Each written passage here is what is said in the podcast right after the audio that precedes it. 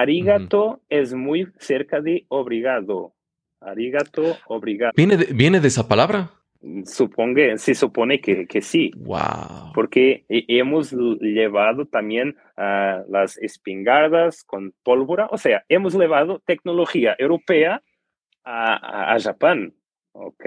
Y después a, los portugueses tenían mucho eso, o sea. Un país pequeño por fuera, pero grande por dentro. Estamos hablando de Portugal.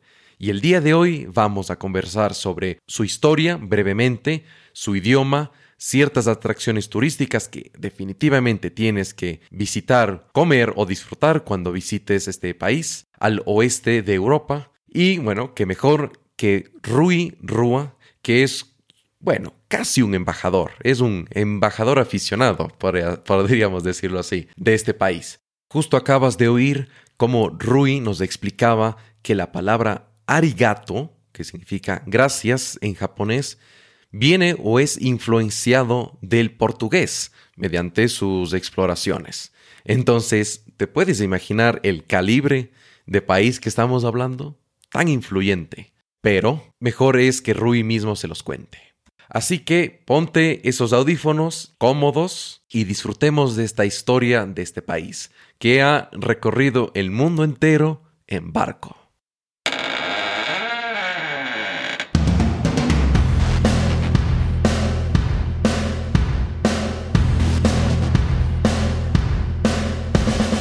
Bienvenido a Audio Viajes, el podcast de Voyage Llama presentado por Juditova y Fran Cepu. Escucharás historias fascinantes alrededor del mundo y entrevistas a trotamundos. Aprenderás a tomar mejores decisiones en tus viajes para que tengas una experiencia más exquisita. Puedes encontrar las notas del episodio, la transcripción y mucho más entrando a voyageyama.com barra podcast. Con ustedes, tu anfitrión viajero, mochilero y políglota, Judy Toba. Si te gusta el blog o el podcast, considera apoyarnos con una pequeña pero generosa contribución mensual en nuestra página de Patreon. Tendrás acceso anticipado a nuestros episodios, serás reconocido como mecenas en nuestra página web y tendrás otros beneficios adicionales. Asimismo, podrás hacernos preguntas que incluso podrían ser anunciadas en el mismo podcast. Puedes empezar por 3 dólares mensuales o si te sientes más altruista y generoso, hay opciones superiores. Entra en tu navegador web en www.voyageyama.com barra Patreon para más información. Dejaremos un enlace en la descripción de este episodio.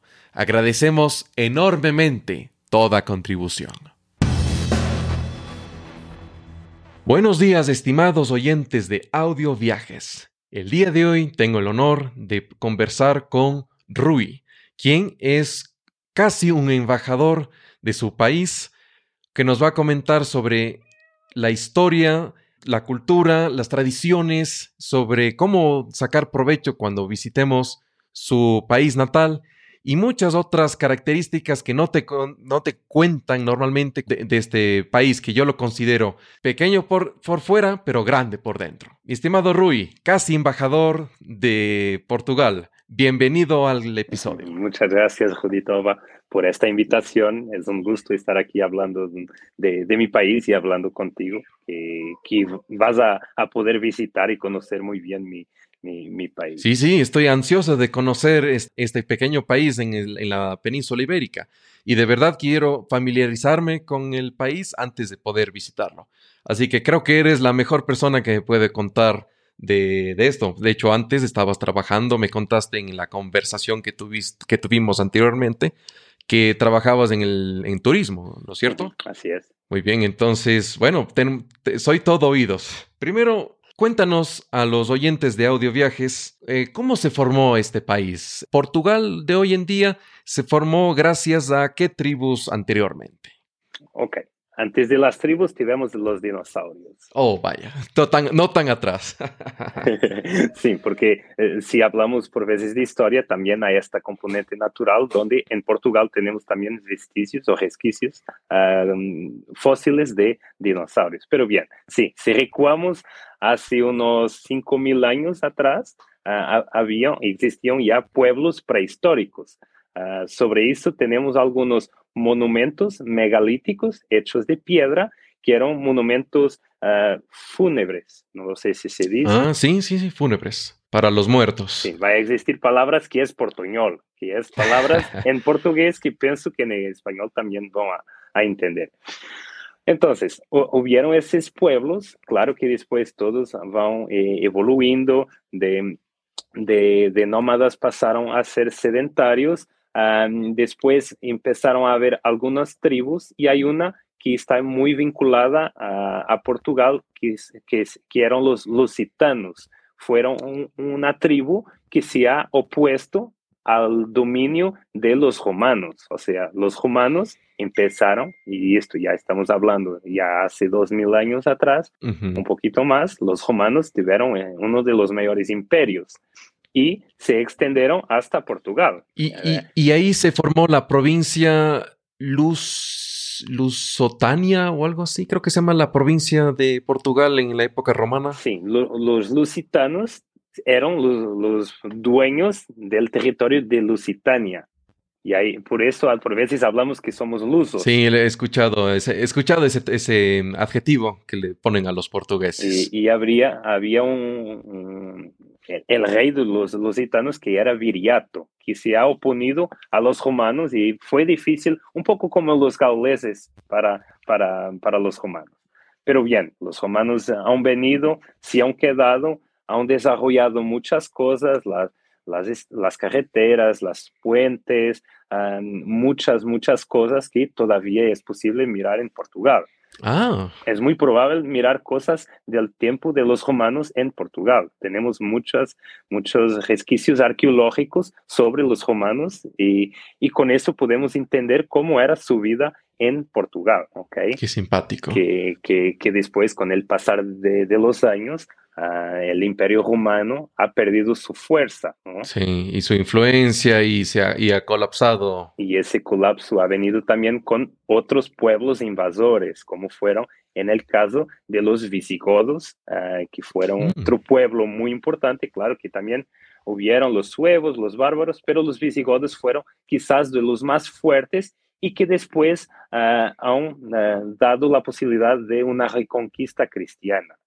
Ahora, entre los visigodos y después los cristianos que formaron Portugal, existieron también los uh, árabes, los, los Correcto, musulmanes del... que han venido de, de norte de, de, África para la península ibérica. Estuvieron acá siglos, ¿ok? Fue difícil um, uh, cambiar esto, pero los visigodos han quedado arriba eh, donde hoy es, es, es, las Asturias de, de España, se han uh -huh. quedado arriba con la protección de la montaña uh, y después han hecho y han empezado la reconquista cristiana. La, la, la reconquista eh, de la península ibérica por parte de los cristianos católicos más o menos iba al mismo tiempo que lo de los españoles, o sea, del reino de Castilla empujaba a los árabes hacia abajo al mismo tiempo que los portugueses. Sí, tú, o sea, en ese tiempo no había todavía portugueses, lo que había era el reino cristiano ah. de las Asturias. Entonces han empezado a venir para abajo uh, y haciendo conquistas de territorio. Y esto estamos hablando en el año de quizás 700 yeah. después de Cristo. Ahora, Portugal so ha surgido en 1143, o sea, hasta esa data hubo aquí casi como 300 años de siempre uh, conquistas de territorio hasta que ha llegado al punto de uh, conquistar una parte eh, que hoy día es Portugal y que fue formada el condado portucalense por lo padre de lo primero rey de Portugal. Portucalense, de ahí surge el nombre Portugal. Sí, y también de Porto, Portuscalle. Eh, ¿Esa fue la primera, la ciudad capital? No fue la ciudad capital. La, ciudad que se habla de, la primera ah, fue Guimarães, que es difícil para ustedes. Guimarães. hacemos el intento. Sí, o sea, ha surgido y, se habla que fue ahí que ha nacido ah, el condado portucalense. ¿Ok? Y después, ahí sí, ah, eh, eh, la persona que ha criado el, condado portucalense murió y ha quedado con su mujer y su hijo. Pero la mujer quería, dona Teresa, quería ah, casar con el rey de, España, de España, que no era España. Era Castillas, tal vez, ¿no es cierto? Sí, creo, creo que sí. Y entonces el, su hijo no quería. Entonces su hijo ha hecho una, una, ¿cómo se dice luta? ¿Una pelea? Sí, una pelea. Una lucha también se dice. Ok, una lucha, o sea, que con su ejército contra de su madre y ha ganado.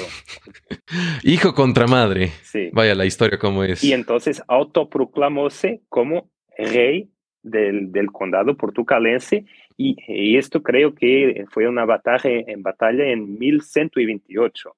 Y después, solamente en 1143, el Papa ah, concede a Portugal como reino. ¿Ok? Y desde mm. esa fecha, entonces, podemos decir que existe Portugal como tal. Aquí nota, qué fascinante. Y entonces ahí empezamos una conquista de territorio veniendo para abajo. Si hablamos de Portugal, hablamos de un rectángulo. Entonces hay que bajar hasta llegar otra vez al mar para expulsar. El objetivo sería expulsar los que los llamados infieles. Claro, los, musulmanes se le consideraban en ese entonces infieles a la, fe. Y, entonces los cristianos han intentado borrar completamente la historia ah, de, los musulmanos. Es, es increíble cómo estuvieron acá prácticamente cinco siglos y casi no se mira resquicios arqueológicos de, de, ellos, ¿ok? Lo ah, que da la idea que han, han destruido y han cambiado totalmente la arquitectura de, de todo. Ah, o sea, es diferente si vamos al sur de España, a Granada o, o, o Málaga, y todavía hay resquicios y, y la arquitectura muy cerca de, de los, um, de los árabes, de, de los musulmanes. Ahora en Portugal, prácticamente casi todo, pero hoy día se va descubriendo algunas cosas. Y entonces fuimos bajando y como hablabas, eh, en Portugal eh, es hecho de historia, pero también como todo, de geografía. Entonces los ríos fueron unas de las primeras fronteras. O sea, al norte teníamos el río Miño. Ah, frontera con Galicia al, Así es. Y después para abajo entonces sería empujar, no sé si se dice así. Empujar, claro. Empujar a los musulmanes para abajo, hasta el río Doro, después hasta el río Mondego, después hasta el río Tejo y después hasta salir del territorio que hoy día es Portugal. Y esto ha pasado hasta 1200 y algo, o sea, fueron necesarios, eh, creo que dos o tres dinastías hasta expulsar los musulmanes de nuestro territorio y eh, fuimos el país o somos considerados el país con las fronteras más antiguas del mundo. Eso, eso me pareció un, dato interesantísimo. O sea, en, se, le llama esto la eterna marea, que a lo largo de los años van cambiando las fronteras entre países, ¿no? por guerras o por eh, intervención política. Pero sin embargo, Portugal durante 800 años tiene las mismas fronteras en la península ibérica. Mm, prácticamente así. O sea, fue, creo que fue difícil, pero ah, tenemos los comprobantes de eso. O sea, tenemos más de 400 castillos en este territorio tan pequeño. Portugal creo que es un, tercio del tamaño de Ecuador. Mm. Ahora imagina 400 castillos en ese territorio. sí, una, locura. Bastantes. Muy bien. había que defender de los españoles. Claro, y supongo que eso también les, les sirvió para consolidar su nuevo territorio quitado de los árabes, ¿verdad? Sí, sí, porque cuando era para los árabes, estábamos teniendo una conquista de territorio para abajo, o sea, hicimos castillos cerca de los ríos. Pero cuando expulsamos los árabes o los musulmanes, que creo que es la, mm. la, definición más correcta, tuvimos que empezar a defender lo que sería la frontera con el otro reino que estaba al lado, que después ha formado España. Entonces ahí sí tuvimos que construir muchos castillos y también Hacia el por este. el tema, sí, y también por el tema que cuando empezamos la, la época de los descubrimientos, no teníamos tantas personas en Portugal, entonces había que defender con estructuras militares porque personas pocas estaban acá. Momento, momento. Nos estamos ade- adelantando porque ese es el siguiente capítulo que es el, uno de los más emocionantes. A ver, entonces, Portugal está en la península ibérica al oeste de Europa, ¿correcto? Y tienen una salida al Atlántico hacia... Bueno, en ese entonces no era... Crean que era el fin del mundo, pero empezó el descubrimiento con ciertos... eh, ¿Cómo se dice? Capitanes o marinos que fueron descubriendo las fronteras eh, más allá de, que lo, de lo que, que se creía del, del mundo, de lo que los portugueses creían que era el mundo hasta ese entonces. ¿Cómo empezó la época colonial y dónde, dónde encontramos hoy en día, em, bueno, países que hablen Portugal o, o es colonias de, de Portugal? Ok, muy bien. Todo empezó con África. O sea, por la proximidad y por lo tipo de embarcaciones que teníamos, ah, era fácil irse de Portugal a norte de África. Entonces empezamos por ah, conquistar ah, ciudades en el norte de África. Y la primera fue Ceuta, la ciudad de, Ceuta. Entonces, con esa conquista empezamos a, mirar otras, otras ciudades importantes al norte de, de, de África, donde hicimos una- unas luchas y eh, nos quedamos con esas ciudades. Y después fue una cuestión de mirar, ok, este territorio no termina. Y entonces se ha conocido toda la costa de, de África. ¿ok? Hicimos ahí como unos convenios medievales con, con los pueblos que existían en África y hacíamos cambios de, de mercaderías. ¿ok? Y así fue la, la primera experiencia de descubrimientos ah, en, el, en la costa de, de África.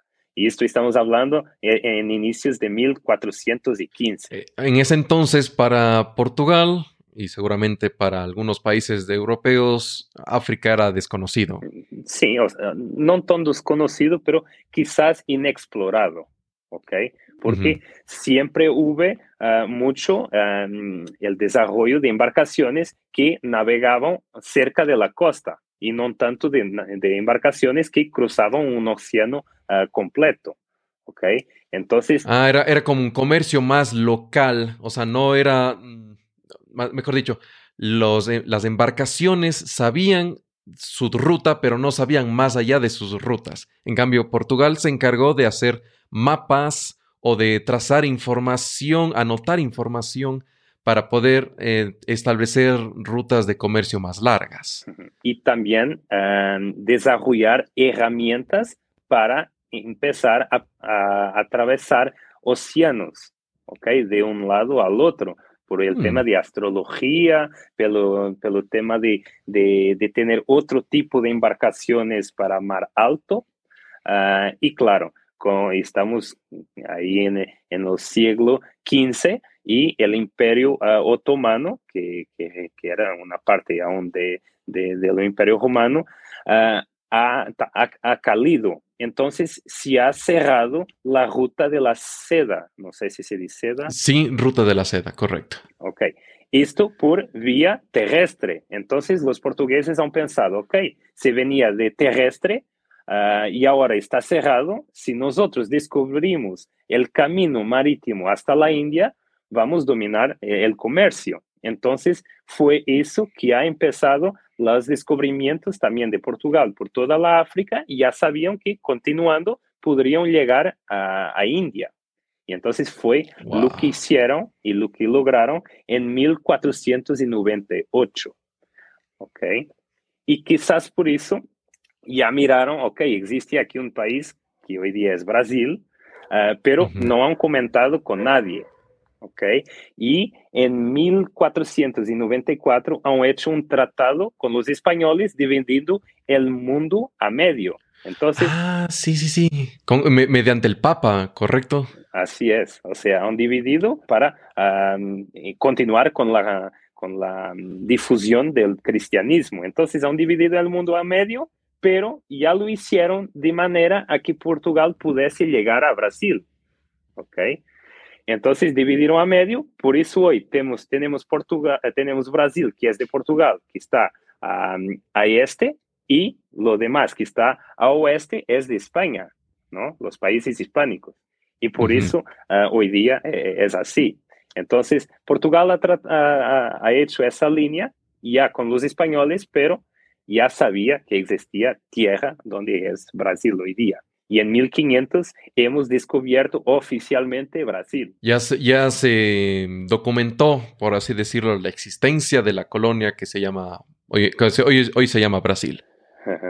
Sí, pero eh, en, en, en, Oriente tuvimos también mucha presencia y cuando llegamos a India uh, fuimos con tres, cuatro naus, que eran uh, barcos, embarcaciones muy, muy desarrolladas. Hay, hay, hay luchas que hablan que tres naus, tres barcos portugueses han derrotado 70 embarcaciones de los persas. Eso es bastante. Eh, sí, e, es impresionante porque e, e, era otro, o sea, los pueblos de, Asia no estaban acostumbrados a, este desarrollo de embarcaciones, entonces ah, era difícil para ellos. Entonces, hemos impuesto y, hemos logrado que los reyes y los sultanes y todo eso mirasen Portugal como una potencia mundial. Y entonces hacían vasalaje, no sé cómo. Vasallaje, sí, eh, como pequeña conquista. Sí, o sea, los reyes respondían a los, al reino portugués.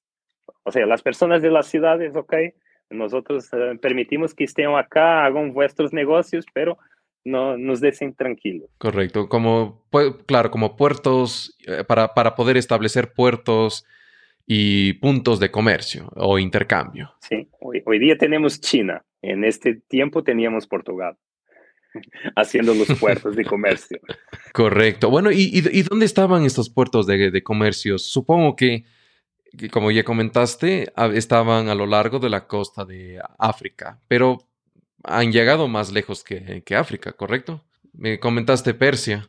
Sí, o sea, e, en ese punto estamos hablando que llegamos a, a, India. Entonces teníamos también que ah, tener otros puertos que estaban estratégicamente ah, ubicados. O sea, en, en, India teníamos Goa, Damao y Dio como tres ciudades portuguesas. Pero después fuimos hasta Hormuz, que es hoy día una isla en Irán, y, Hormuz aún tiene un castillo portugués. Si vas a mirar en el ah. Google Maps Hormuz, tienes la Portuguese Castle. Qué fascinante. Después teníamos uh, Malaca, uh, teníamos Macao, que, que solamente... Eh, eso está en China, ¿correcto? Hoy en día. China. Hoy día sí. O sea, eh, hemos, uh, hemos pasado Macao a China en 1998. O sea, hace 24 años solamente. Ah. Hasta 24 años atrás aún era una colonia portuguesa en China. Qué fascinante. Sí, y después, claro, también ah, ah, hay, hay, hay comprobantes que Japón, que nosotros también tenemos en Japón, ¿okay? arigato es muy cerca de obrigado. Arigato, obrigado. ¿Viene de, ¿Viene de esa palabra? Supongo, se supone que, que sí. Wow. Porque hemos llevado también las espingardas con pólvora, o sea, hemos llevado tecnología europea a, a, Japón, ¿ok? Y después a, los portugueses tenían mucho eso, o sea, no empezaban con una lucha, empezaban con cambios de mercaderías. Okay. Claro, y, y me imagino que, que Japón no, estoy seguro si es que fue una bien recibidos o no, pero por lo visto, por el tema de negocios y comercio, más bien bienvenidos, ¿no? Y los portugueses compraban mercadería de Japón, cualquier cosa que necesitaran llevar a Europa y lo vendían igual em, a, los, a los europeos mucho más caro de lo que compraban en Japón. Sí, y por algún tiempo tuvimos una hegemonía, no sé si también se utiliza esta palabra. Ajá, hegemonía. Hegemonía ah, imperial, pero luego después em, ha, ha, morido nuestro rey en una ciudad del norte de África, que era Don Sebastián, y con esa muerte Portugal ha, ha, colapsado como potencia. ¿Por qué? Porque el descendente, el rey no tenía hijos. Entonces, el rey de España era nieto de un rey portugués. Entonces, en 1580 hemos pasado a ser España. O sea, el reino de Portugal pertenecía a España. A, la corona española. Así es. Ah. Hemos estado ah, sobre el dominio de los españoles. ¿Y con eso qué pasaba? Muchos enemigos que antes eran amigos. Los ingleses, los holandeses, que hasta aquí eran nuestros ah, amigos, ah, empezaron a ser enemigos porque cambiamos de Portugal para España, ¿entiendes? qué mala, qué mala jugada política. y, con eso empezaron a atacar lo, que era dominios de, de, los portugueses, que ahora estaban los españoles, y, y eso ha empezado a colapsar el dominio imperial o del imperio Ah, portugués. Ah, vaya. Oye, ¿y dónde se habla hoy en día portugués? Ok, entonces aquí también, solo para cerrar, esto fue durante 60 años. Después, en 1640, volvimos a ser portugués, ok, ya sin algunos territorios, pero con las mismas colonias. Y entonces hemos empezado a colonializar mucho más los, los países que hoy día se habla todavía portugués, como es el caso de Brasil, que es el país donde hay más hablantes portugueses. Ah, y después en África tenemos uh, otro, otros países. Ahí sí, Angola, Mozambique, Guinea-Bissau, Cabo Verde y São Tomé y Príncipe. Estos son los mm. países que hoy día se habla oficialmente portugués en África. Ya, correcto. También en Timor-Leste, en Indonesia, también se, se habla oficialmente portugués. Vaya, regados por todo el mundo. Qué simpático. Sí, es la sexta lengua más hablada del mundo. Qué fascinante. Y, hablando de, de, portugués como idioma por el mundo, bueno, ahora saltemos al siguiente tema que, que algunos de nuestros oyentes querrán saber. ¿Cómo es el, el idioma portugués desde el punto de vista para aprenderlos si es que uno habla español. Es decir, si yo, si yo hablo español, ya sea por mi lengua materna o porque lo he aprendido después, ¿cómo, ¿qué puedo esperar de aprender portugués? O, es más probable que termine aprendiendo portuñol antes que portugués? Sí, es más probable el, el portuñol primero, también porque hay, hay palabras que es difícil para ustedes decir por el tema del sonido. Los sonidos nasales son difíciles para ustedes. Sí, lo son. João, uh, información, cuvilhã, uh, irmã, o sea, hay este tipo de sonidos que es difícil, pero no, no es un limitante.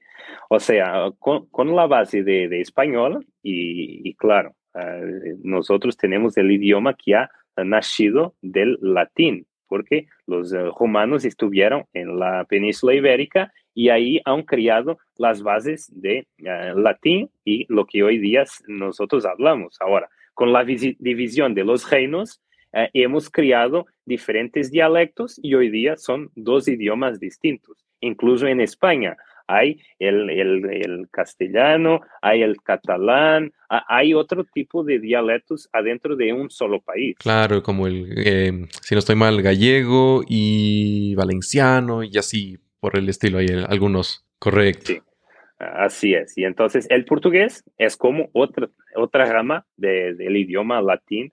Ah, y para, para mí fue muy sencillo estar aquí hablando eh, e, este tipo de español. Claro que por veces podré no hacer el acento correcto, no utilizar las palabras correctas, ah, pero me siento confortable escuchando y hablando. Y lo que estoy hablando no es de estudio, es solamente de escuchar, de entrenar, hablar. O sea, no he necesitado de estudiar. No, no tuviste educación formal de libros o de cursos de idioma, solamente de escuchar, escuchar y escuchar. Eh, así es. Así Fascinante.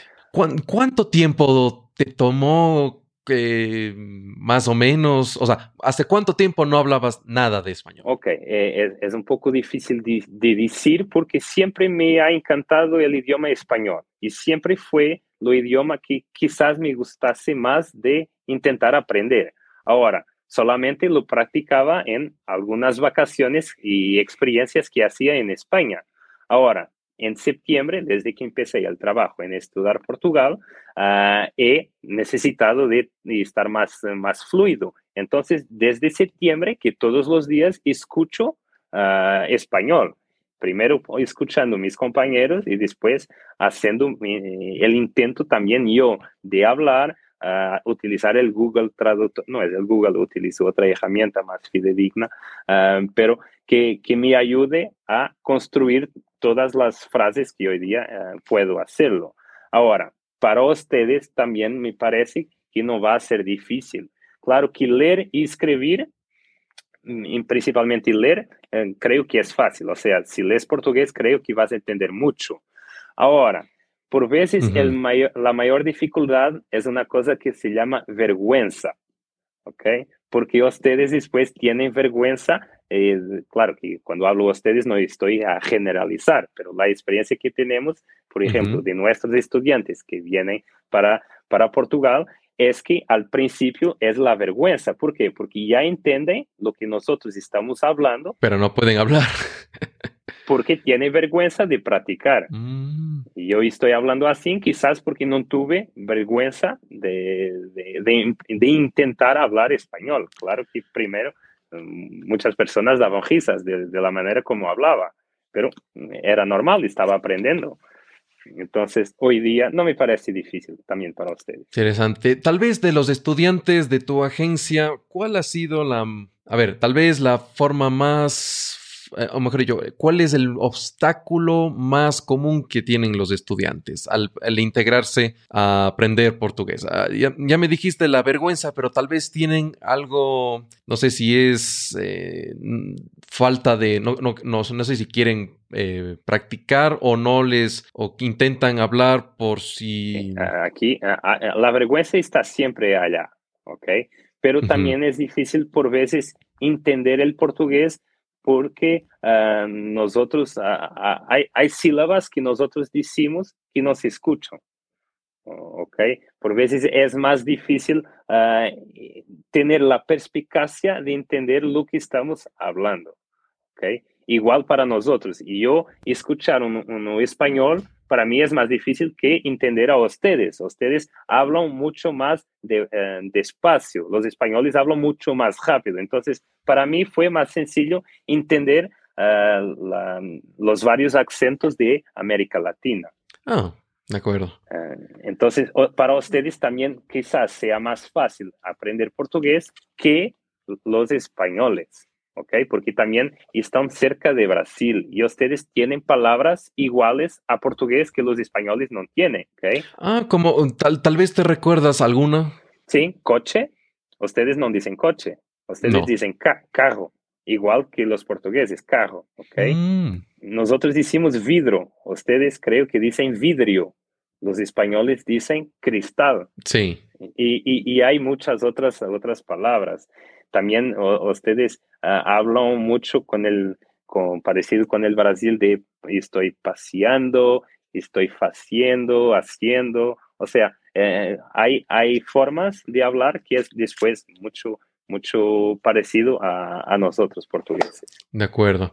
Aparte de la vergüenza, ¿qué otros obstáculos enfrentan los estudiantes para aprender portugués? Ok, quizás los cambios gramaticales, ok, los, Ah, no lo sé cómo se dice, los tildes. Tildes, ajá. Porque para nosotros el til es lo que está arriba del ñ. Y para ah. ustedes el tilde para mí es un acento. No lo sé cómo se dice después. Acento, sí puede ser, sí. Ok, y después la utilización del ifan, del guion medio.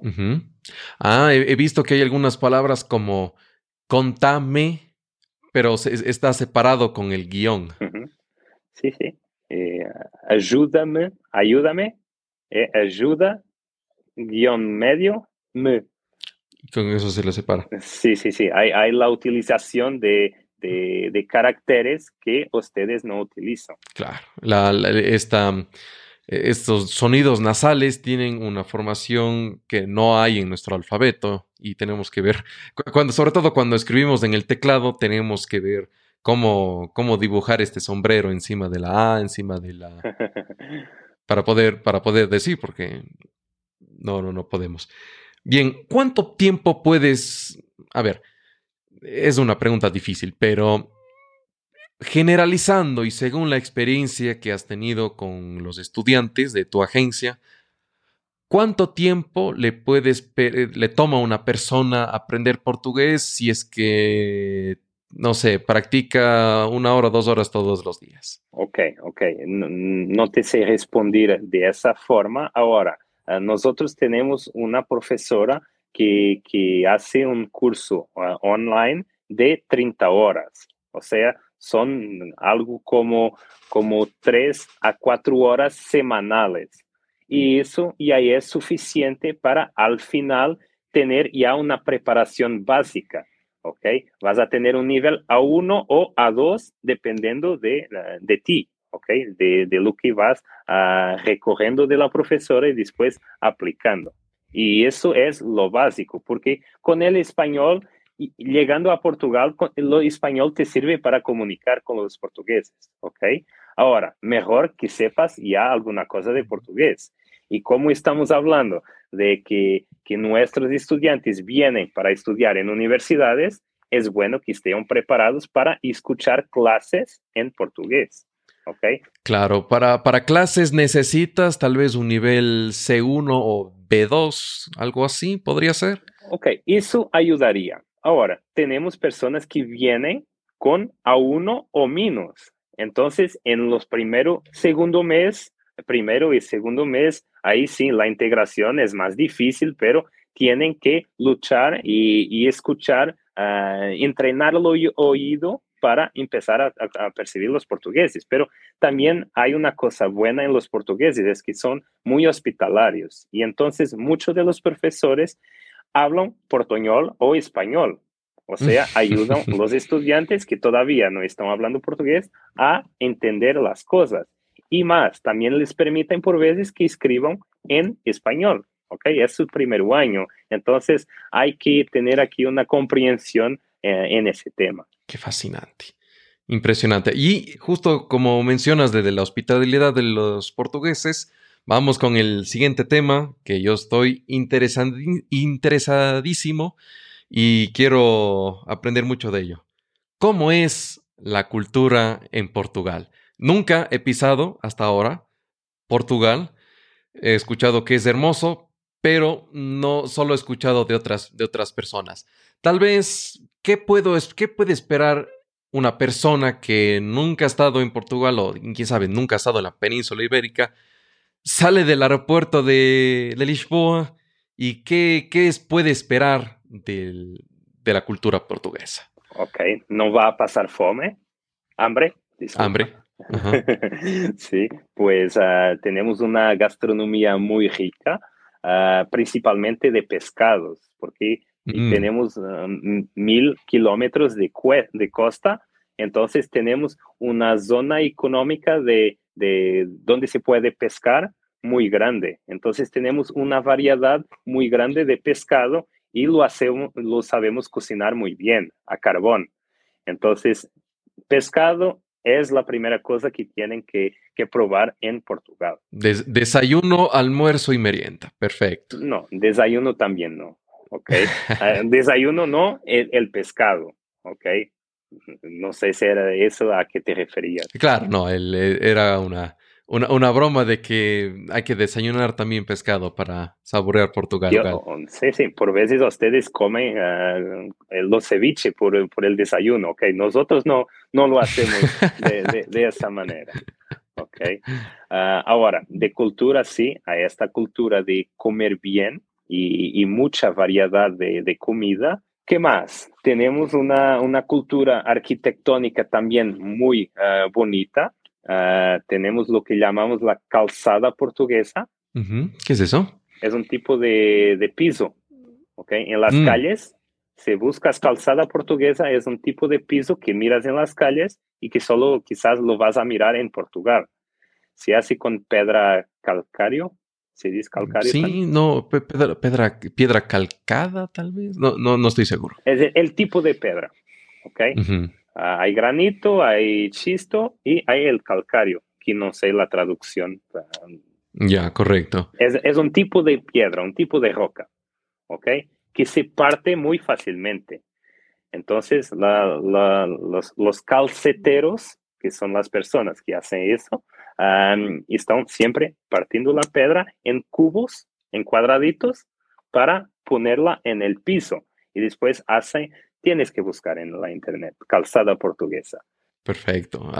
Para, para compartir a los turistas, justamente, seguramente lo van a ver en todas las calles que pisen. Y eso ha empezado hace mucho tiempo, que era una manera de cambiar lo, lo piso, que tenía mucha tierra, y entonces había que poner algo eh, para no pisar la tierra. ¿Ok? ¿Qué más de cultura? Eh, ¿Qué, ¿Qué, tradiciones tienen? Eh, tal vez, no sé si decirlo, ¿cómo es la tradición de Año Nuevo?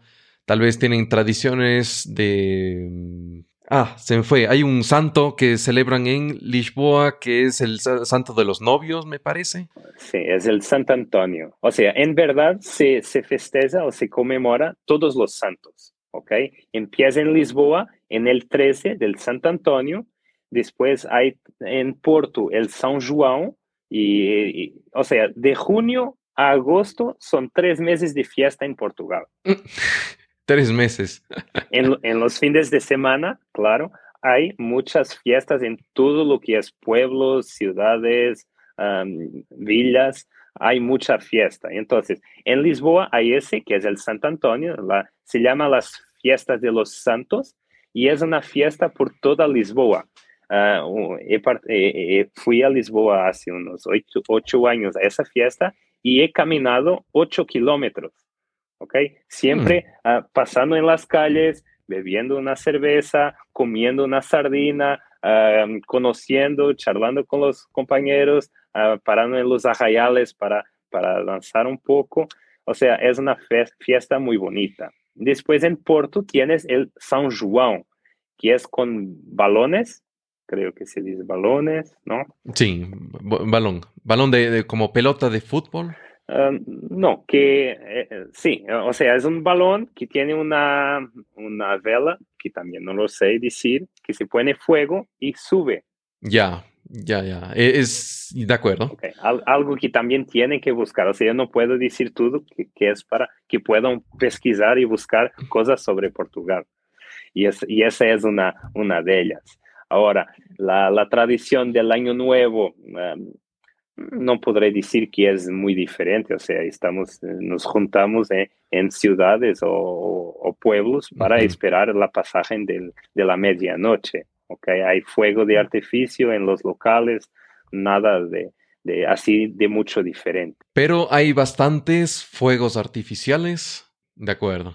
Por, porque en, en, por lo menos yo conozco de Ecuador, que armamos como muñecos o monigotes con ropa vieja que simbolizan el año viejo y se queman en las calles. Y no es por protesta, no, es simplemente es una tradición de quemar el año viejo para recibir el año nuevo. Tal vez, bueno, no sé cómo será en Portugal, tal vez solo se festejan entre amigos y salen a tener una, bueno, tal vez hasta los, los jóvenes, ¿no? Hasta los 30 años, que salen a, la discoteca hasta las 6 de la mañana o no es así?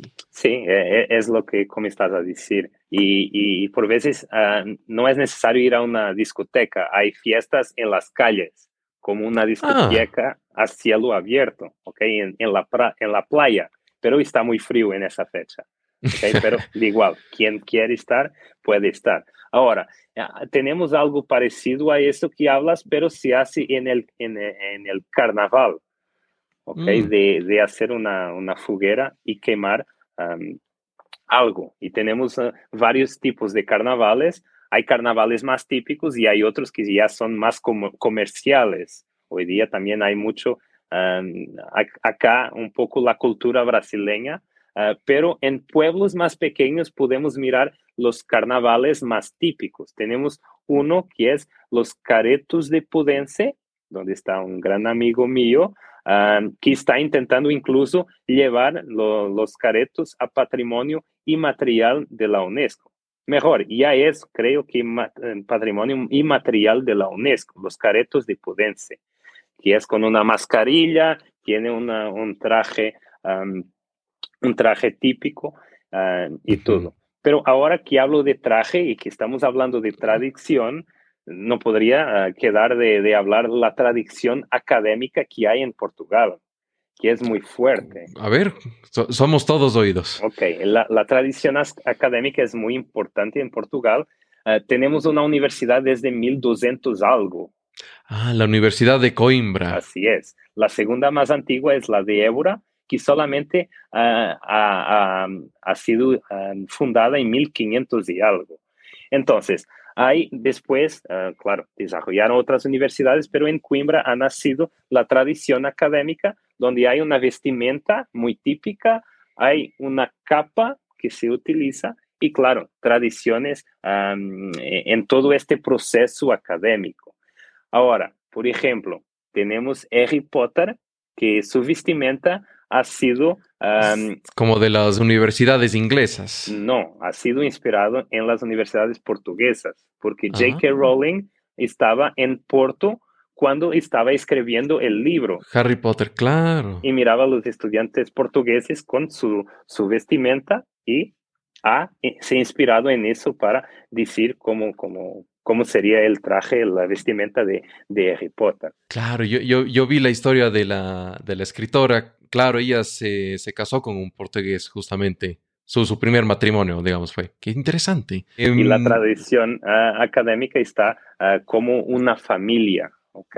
Uh, claro que, que se basa a estudiar directo una, una, maestría o algo, es más difícil de sentir ah, esta tradición. Pero cuando empiezas en una licenciatura y, quieres pasar por el proceso de prash, la novatada, ah, después, al final del primer año, podrás utilizar la vestimenta. O sea, tienes que pasar por todo un proceso hasta que puedas ah, vestir el traje. ¿Ok? Y Después, ¿cuándo lo, podrás vestir? En los, las personas que vienen en el año siguiente, tú puedes ah, decir lo que deben hacer, pero esto como ah, integración, o sea, tú vas a dar órdenes a esas personas, pero como integración. Vas a crear una familia universitaria, vas a tener un padrino, una madrina. Alguien, alguien que te guía en, los años de universidad. Así es, ese es el gran objetivo pero por veces hay una interpretación que no es ah, bien así, ¿ok? Porque te mando a hacer, poner de rodillas, hacer flexiones, hacer varias cosas como es la novatada. Ahora te cabe a ti o cabe a los estudiantes entender esto como una, una manera de integración. Okay. Correcto, correcto. Qué, qué, qué fascinante. Bien, eh, ¿tenemos alguna ¿tenemos algún otro tema para, si no, pasar a la siguiente pregunta? Ok, de, cultura y tradición. Ok, mucha cultura tenemos. O sea, e, es uno de los países con más diversidad cultural, ¿ok? Porque tenemos mucho que visitar, que conocer, tenemos, tenemos mucha cosa. Museos, algo siempre explicando cómo, cómo se hace la, la coleta de, del sal, cómo se cultiva el arroz, cómo se hace la colecta de las algas, o sea, de muchas cosas eh, en Portugal. Bien. Coméntame tus cinco comidas portuguesas favoritas. Ok, favoritas. E-, eso, eso es difícil, pero a mí me gusta mucho el cocido a portuguesa. Es difícil de explicar, pero es carne de, de cerdo, también tiene de res y de otras, cocida y con también uh, enchidos, ¿se dice enchidos? No, no, que no sé qué se es enchido. Sí. Uh, ok, una choriza, pero uh, ¿cómo, se dice? los ¿Un salchicha o chorizo? No, hay, hay, un nombre para ese tipo de, de, cosas. ¿Cómo dice que se llama? Enchido. Cocido a portuguesa. Ese es el nombre del plato. Enchido. Ok. Después, me gusta mucho también feijoada a transmontana, que es, un, es con frijoles, ¿ok? Y con carne y todo más. Claro, el bacalao, bacalao. Bacalao. Sí, que ahí hay mil recetas, pero quizás voy a decir bacalao a Gomes de Sá, quizás que tiene un nombre mucho portugués. Sí, no, no entendí desde que dijo la segunda parte. bacalao a Gomes de Sá.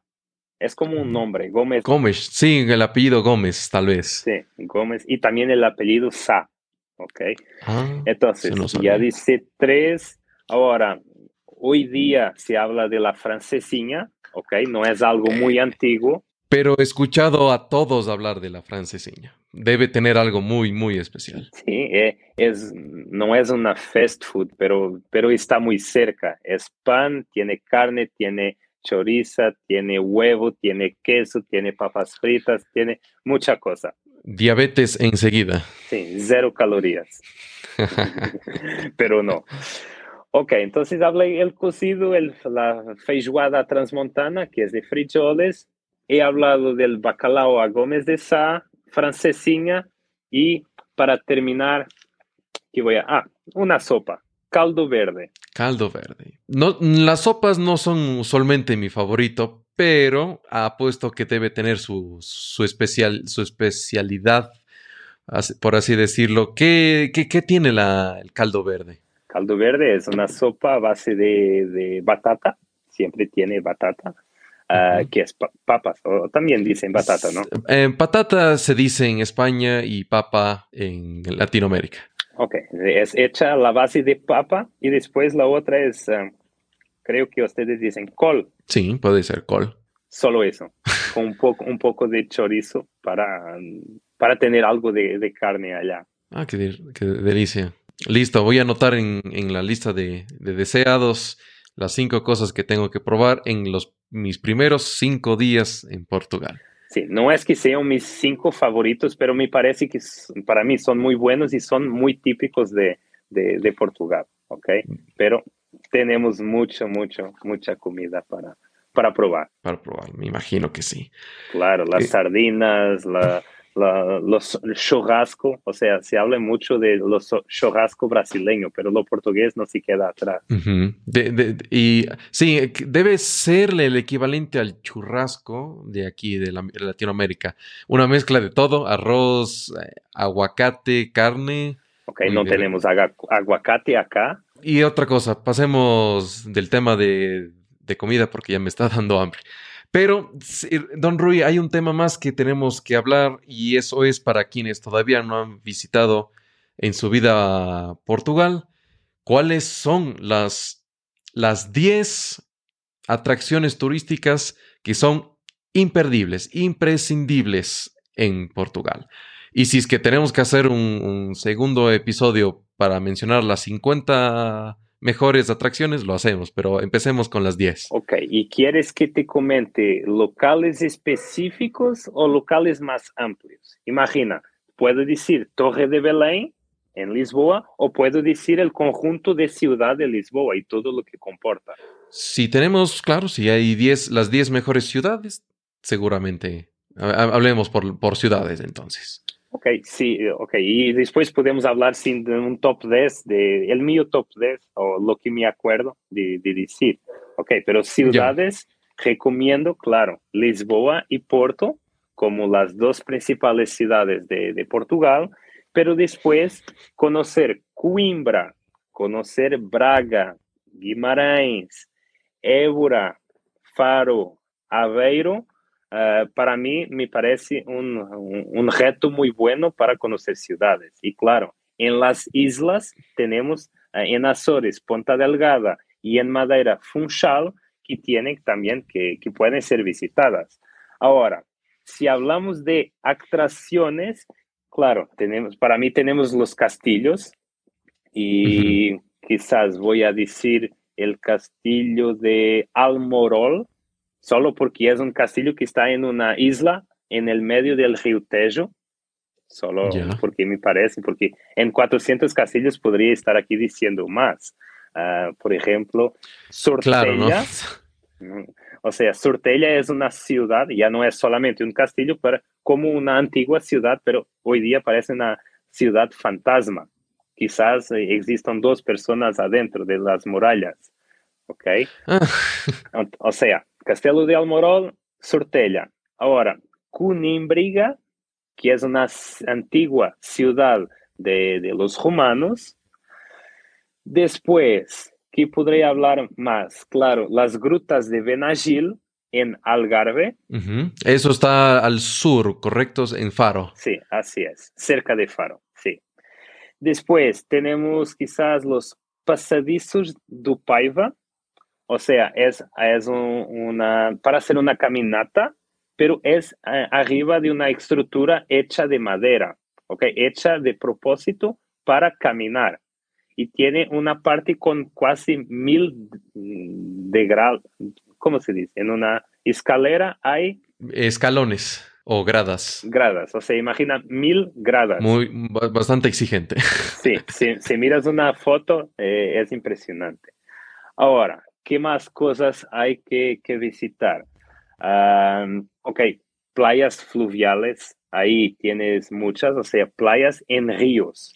Ah, mm, me suena muy... Lo que pasa es que usualmente, eh, en mi entendimiento, las playas están siempre al mar, pero y son siempre saladas. Supongo que es un río, debe ser agua dulce. Sí, o sea, nosotros tenemos las playas en el mar, como dices, pero después tenemos playas fluviales, que son ah, playas en, en, los ríos.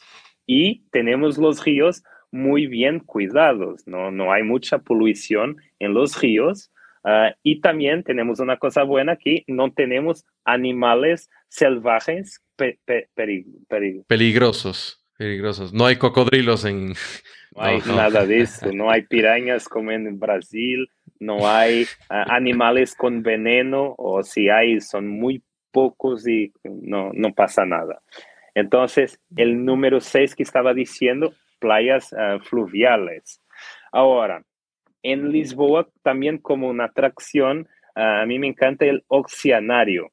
O sea, mm. es un, un, local donde puedes mirar muchos peces adentro de un eh, acuario gigante. Eh, eh, es, para mí me gusta mucho visitar eso. Ahora enfoquémonos en, Lisboa. Voy a estar ahí y estoy ansioso de saber qué es lo que debo conocer sí o sí. En Lisboa, el castillo de San Jorge, ok, que está, está arriba. Tienes la puente 25 de abril, que después puedes ir al Cristo Rey, que es igual al Cristo Redentor que hay en Río de Janeiro, en Brasil. Mm, el, Corcovado se le llama. Así es. Después tienes el, eh, la Torre de Belén, pero cerca de Belén tienes también el monasterio de los Jerónimos. Eh, es un monasterio muy grande y eh, es impresionante. ¿ok? En Lisboa a mí me gusta mucho de caminar por el centro histórico. Tienes la C, tienes también los eléctricos, los tram, los, los tram... Tranvías. Las tranvías que, que ya tienen más de 100 años, ¿ok? Y mm. todavía hoy se utiliza ah, una mezcla de, de, de utilidad pública con la parte de turismo. Y después tienes que visitar cosas más, pequeñas. Hay, hay, por ejemplo, un, resquicio ah, rumano abajo de la ciudad que solo abre puertas una vez al año. O sea... Ah, porque tienen que cuidarse de, los turistas. y, tiene agua, o sea, está lleno de agua. Entonces, en ese, en ese día se deja la agua bajar y salir para poder caminar por debajo de, del subsolo para conocer eso.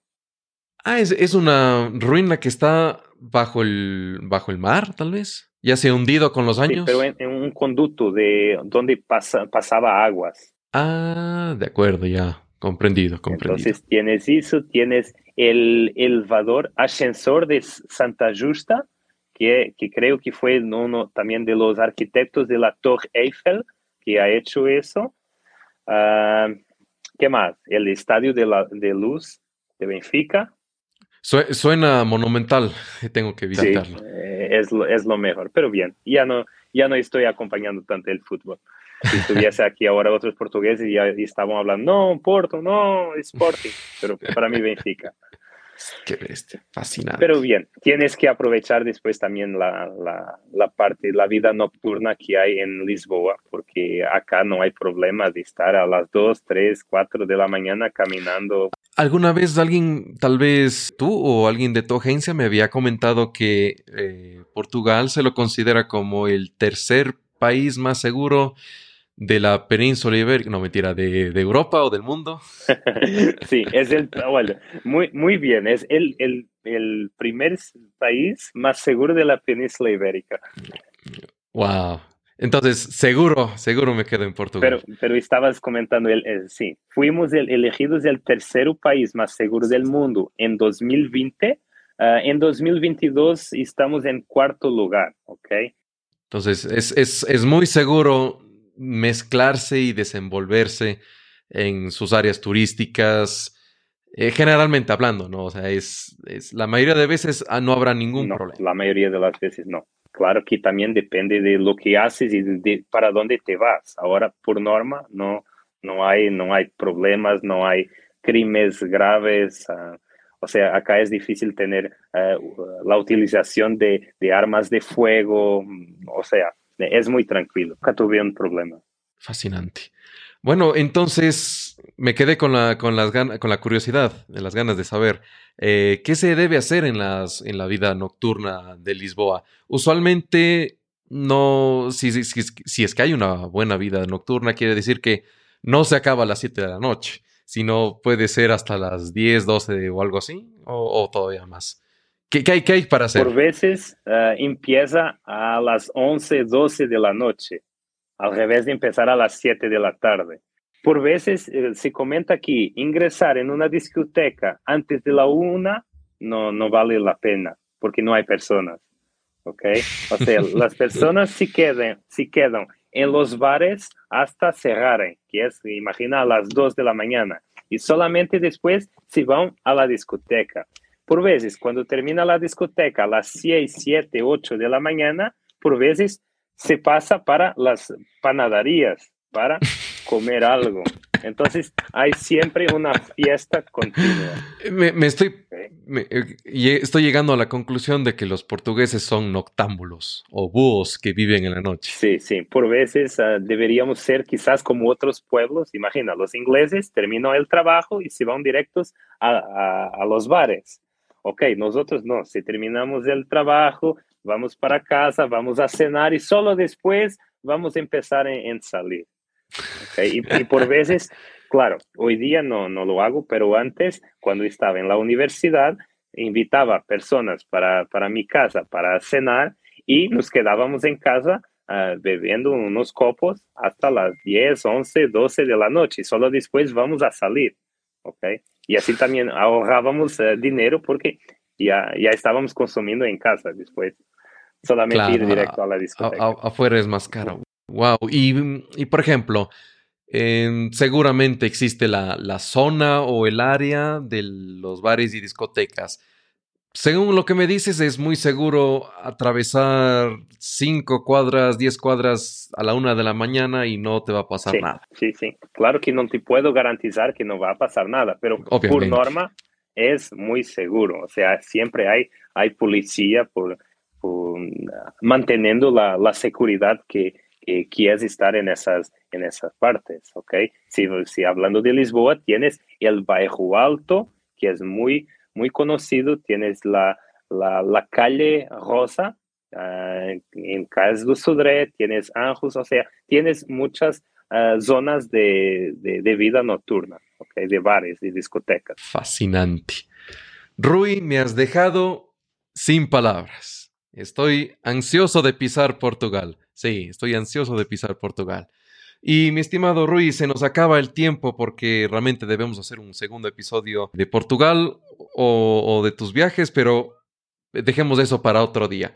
Mi estimado Rui, comentaste también sobre, la, sobre tu agencia en la que estás trabajando ahora. Para aquellos que después de escuchar esta entrevista están algo emocionados de, de visitar o de estudiar en, en Portugal. Cuéntanos brevemente qué hace tu agencia para poder ayudar en los estudios. Para la agencia para quien trabajo, que es Estudiar Portugal, lo que hacemos es asesorar las personas, o en este caso los estudiantes, que quieren venir a estudiar a Portugal.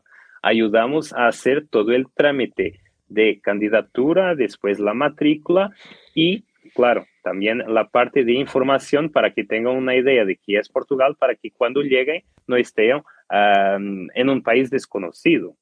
Y después, la mejor parte, me parece, es que vamos a recibirlos en Portugal y mientras están estudiando siempre seremos un punto de, de, apoyo. Si hay alguna duda, si hay alguna inquietud, algún problema, siempre podrán llamar a una persona portuguesa, porque por lo menos cinco personas portuguesas van a conocer cuando llegan, ¿ok? Que es nuestra estructura en este momento.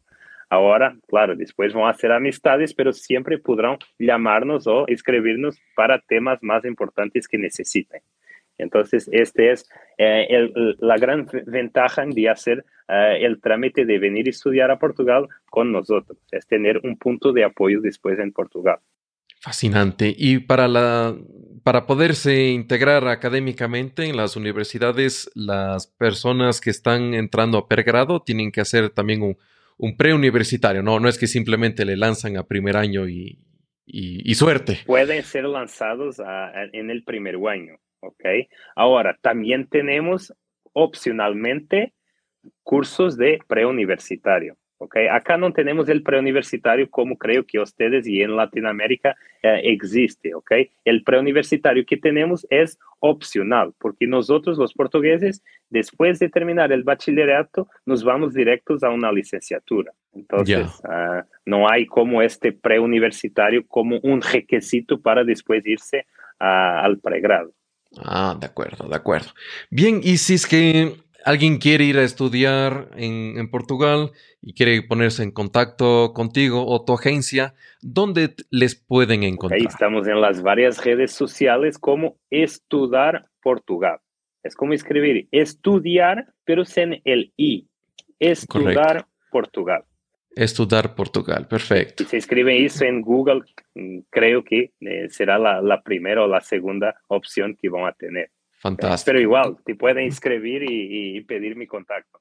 Con, todo voy a dejar los enlaces en la descripción de este episodio para que sea fácil de contactarse con ustedes. Mi estimado, mi estimado Rui, tenemos que dejar para un siguiente episodio para conocer más pero te agradezco enormemente por haber venido y charlar con nosotros y para los oyentes durante esta entrevista, esta conversación entre amigos. De nada, para mí también es, un gusto hablar de, de, mi país y, de recibirlos acá. O sea, soy un orgulloso portugués que gusta mucho de recibir personas de, de otros países acá. Fantástico. Gracias. Hasta la próxima. Muchas gracias. Si crees que este episodio fue entretenido, valioso, útil y lo será para otras personas, déjanos tu reseña honesta y un me gusta o una valoración de unas 5 estrellas en la aplicación donde nos estás escuchando. Significa mucho para nosotros. Juditova se despide. Hasta la próxima. Eso es todo por este episodio. Esperamos que hayas tenido tu momento de desconexión y que estés ahora más cerca de tu siguiente aventura. Para más historias, experiencias culturales, entrevistas y consejos, entra en la página web voyageyama.com barra podcast. Juditova te espera en el siguiente episodio. No olvides suscribirte. Felices viajes.